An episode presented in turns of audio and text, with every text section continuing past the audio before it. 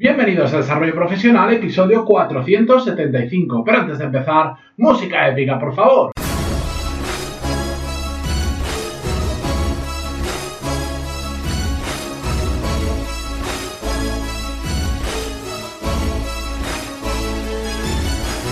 Muy buenos días a todos y bienvenidos una semana más, un lunes más a Desarrollo Profesional, el podcast donde hablamos sobre todas las técnicas, habilidades, estrategias y trucos necesarios para mejorar cada día en nuestro trabajo. En el episodio de hoy y para comenzar la semana vamos a ver el caso de una oyente que me escribía contándome los dos problemas a los que se enfrentaba en su nuevo trabajo y vamos a ver las posibles soluciones que hay a estos problemas. Y digo posibles porque soluciones hay muchas.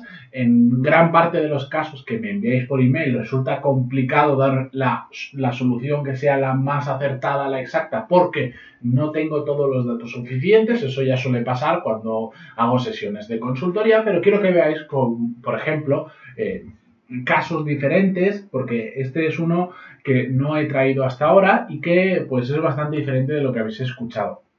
Bien, vamos con él.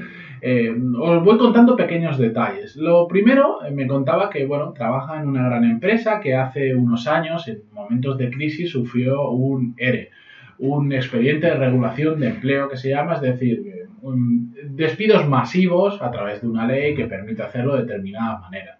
Bueno, esto, evidentemente, como pasa en la gran mayoría de las empresas, en lo que sucede, generó un ambiente pues raro dentro de la empresa después de que se hiciera, porque al final pues la gente está un poco en tensión diciendo si ya lo han hecho una vez, lo pueden hacer dos veces, es una forma entre comillas, después no es así, pero es una forma como muy, muy rápida y muy fácil de despedir a la gente, que después la gente que lo gestiona sé que no opina exactamente lo mismo, porque lo, lo conozco de cerca, pero bueno, esto genera un ambiente raro y sobre todo una falta de motivación en la empresa muy grande en todos los trabajadores. Cuando tú estás más pendiente de si dentro de una semana, un mes o, lo que sea te van a despedir, mm, más pendiente de eso que de tu propio trabajo, de hacerlo bien, las cosas empiezan a ir mal. Y con el tiempo perdieron un factor que esta persona considera clave para su empresa, que es la confianza de sus clientes debido al producto, o bueno, mejor dicho, al servicio que venden. Que no lo digo porque tampoco me ha pedido discreción y, si digo determinados detalles se puede llegar a saber qué empresa es.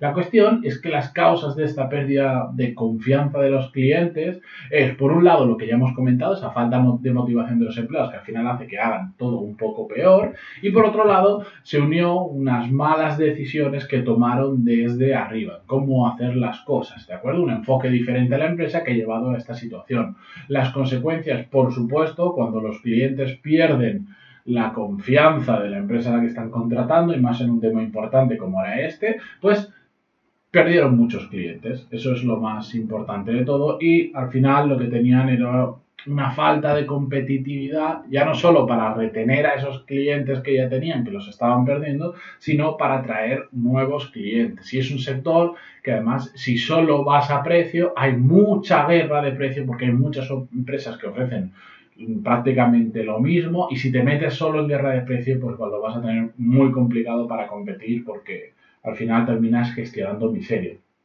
Bien, con esta situación a ella le plantean un determinado cambio importante que para ella le suponen nuevos retos que tiene que afrontar profesionalmente y que es a lo que vamos a ir en el episodio de hoy. El primer reto es crear y dirigir un nuevo departamento que solucione este problema principal, el de la falta, de confianza de los clientes y crean, digamos, como un departamento de calidad, entiendo calidad de cara a la atención al cliente.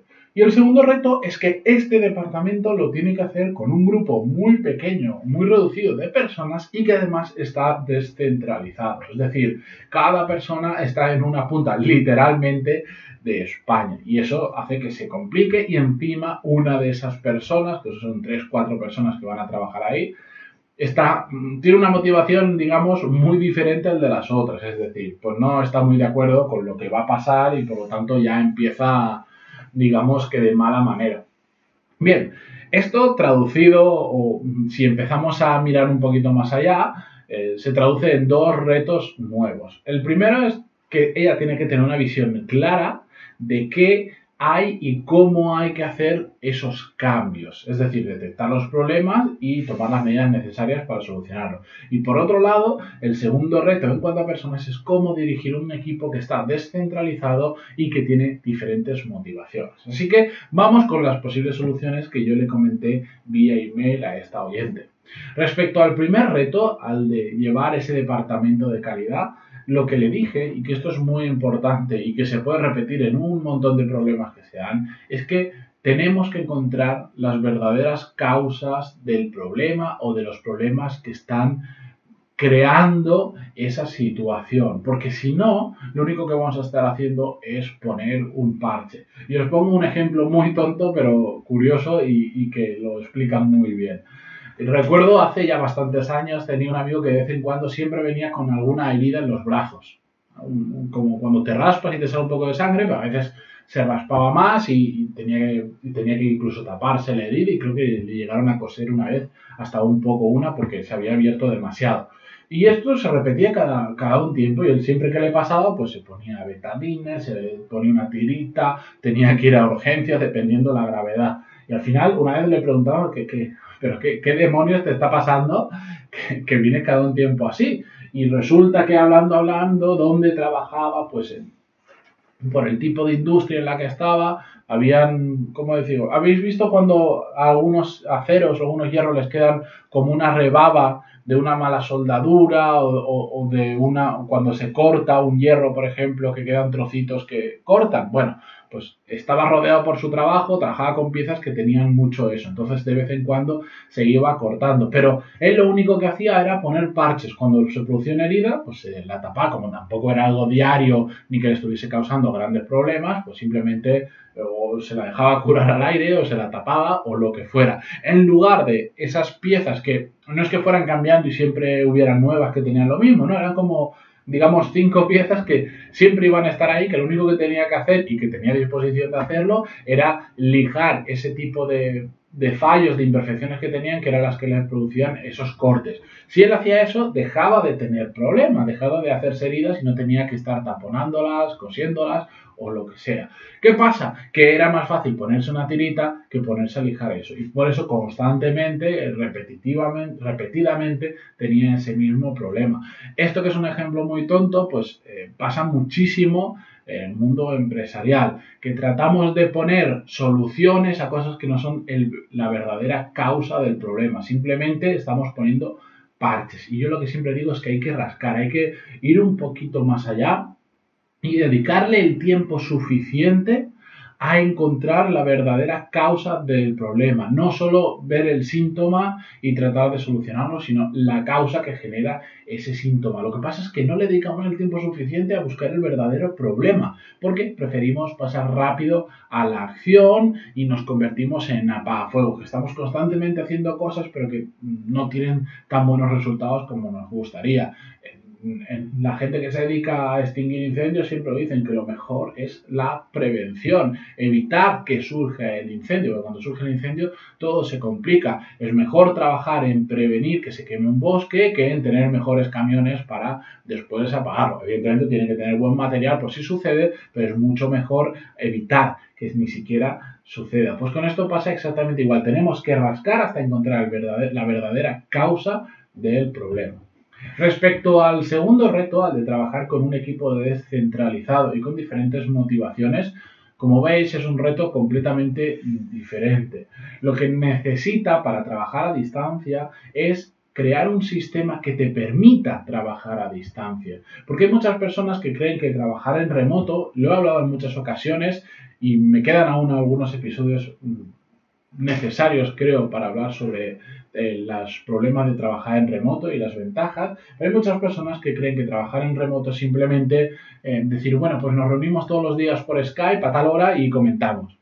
Y esto no es así. Tiene que haber, digamos, un protocolo, un procedimiento para hacer un montón de cosas que cuando estás en la oficina, de forma natural, se hacen igual porque tienes al de al lado y le preguntas. Cuando estás en remoto no estás preguntándole al de al lado todo el rato porque no tienes a nadie al lado ni estás eh, todas las ocho horas al día conectado por Skype comentando cosas. Hay que saber cómo se hacen las cosas para que todo el mundo lo haga igual, toda la información esté bien organizada, todos sepamos qué clientes son de cada uno, cómo va cada proyecto, etcétera, etcétera. Y esto que parece algo muy simple, hay muchísima gente que no lo hace y de hecho no es que sea complejo hacerlo, pero sí que requiere sentarse, haber trabajado bastante en remoto, experimentar, probar cosas para al final tener, digamos, esa línea de trabajo que todo el mundo tiene que seguir cuando se incorpora al equipo. Hace que seáis mucho más productivos, que sean mucho más ordenados y que al final se puedan cumplir los objetivos. Y a ver si consigo traer a una persona que acaba de hacer eso en su empresa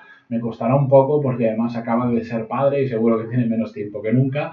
Y, pero bueno, a ver si lo consigo traer. Además es un, es un pez gordo de, de, una empresa tecnológica, ya lo, ya lo veréis, si lo traigo ya lo conoceréis. Pero bueno, es muy importante tener ese protocolo. Respecto al segundo mini problema, bueno, y gran problema que tiene, es que hay una persona que tiene una motivación muy diferente a las otras. Es decir, que ya empieza de mala gana. Y esto, pues si ya en persona cuesta, cuando está a distancia, eh, bastante más. Por lo tanto, yo lo que le sugería es que, sobre todo inicialmente, dentro de las posibilidades, intentaran conocerse todos en persona lo máximo posible al principio. Y en esas primeras sesiones donde se conocen, porque no se conocen y cada uno está en una punta del país, tiene que concienciar a todos de cuál es el verdadero problema y de cuál es la función de cada uno de ellos y de por qué se ha creado ese departamento y cuál es el objetivo último que tienen en ese departamento para que todos vayan eh, al unísono, para que todos vayan conjuntamente y lo hagan realmente bien. Yo soy partidario de que si una persona no vale para ese puesto, se tiene que apartar de ese puesto. Aquí, como os digo, yo no tengo todos los detalles, no sé cómo funciona exactamente. Igual se lo han impuesto y no puede cambiarlo, pero siempre que sea posible, si alguien le explica las cosas cómo funcionan, le das tiempo, se lo repite las veces que sea suficiente y no cambia y no quiere cambiar, no tiene la actitud adecuada, esa persona o bien se tiene que ir de la empresa o bien se tiene que ir de ese departamento a un departamento donde cuadre más, que a veces es simplemente eso. Pero todo el mundo tiene que trabajar al unísono y tiene que tener la misma conciencia de por qué están haciendo eso, de cómo se solucionan los problemas, cómo se trabaja en el día a día y más cuando encima estamos trabajando en remoto. Y tenemos que hacer que cada uno de ellos, si en una empresa normal ya es necesario, ahora aún más cuando estamos a distancia, cada uno tiene que ser independiente, porque si no, aquellos que tienen obsesión por controlar lo que hacen otras personas, ya si lo haces en remoto, te vuelves absolutamente loco porque encima ni, le, ni les ves la cara y eso es muy complicado. Por eso tenemos que hacer que cada uno sea independiente, que tenga sus objetivos, que sepan aún así trabajar en equipo, lo cual parece contradictorio, pero no es así. Y para eso yo le he recomendado dos libros. El primero ya lo he hablado en el podcast, de hecho tenemos un episodio donde hago una pequeña reseña de él, que se llama The One Minute Manager, un libro muy cortito. Tiene dos versiones, una corta y una más larga. Siempre creo que cuando el mismo autor hace una versión corta de su libro original, es que el libro original o ha puesto demasiado o se ha extendido o lo que sea. Así que yo recomiendo la más corta, creo que son tipo 60 páginas o algo así, se lee prácticamente de una tirada.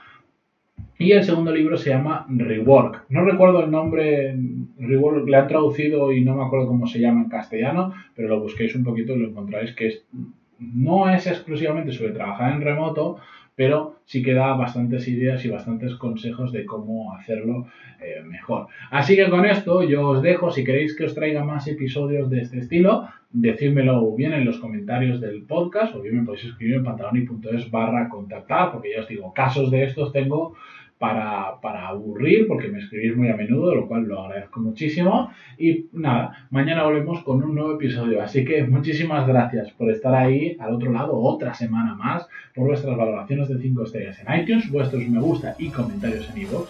Y volvemos mañana con un nuevo episodio. Adiós.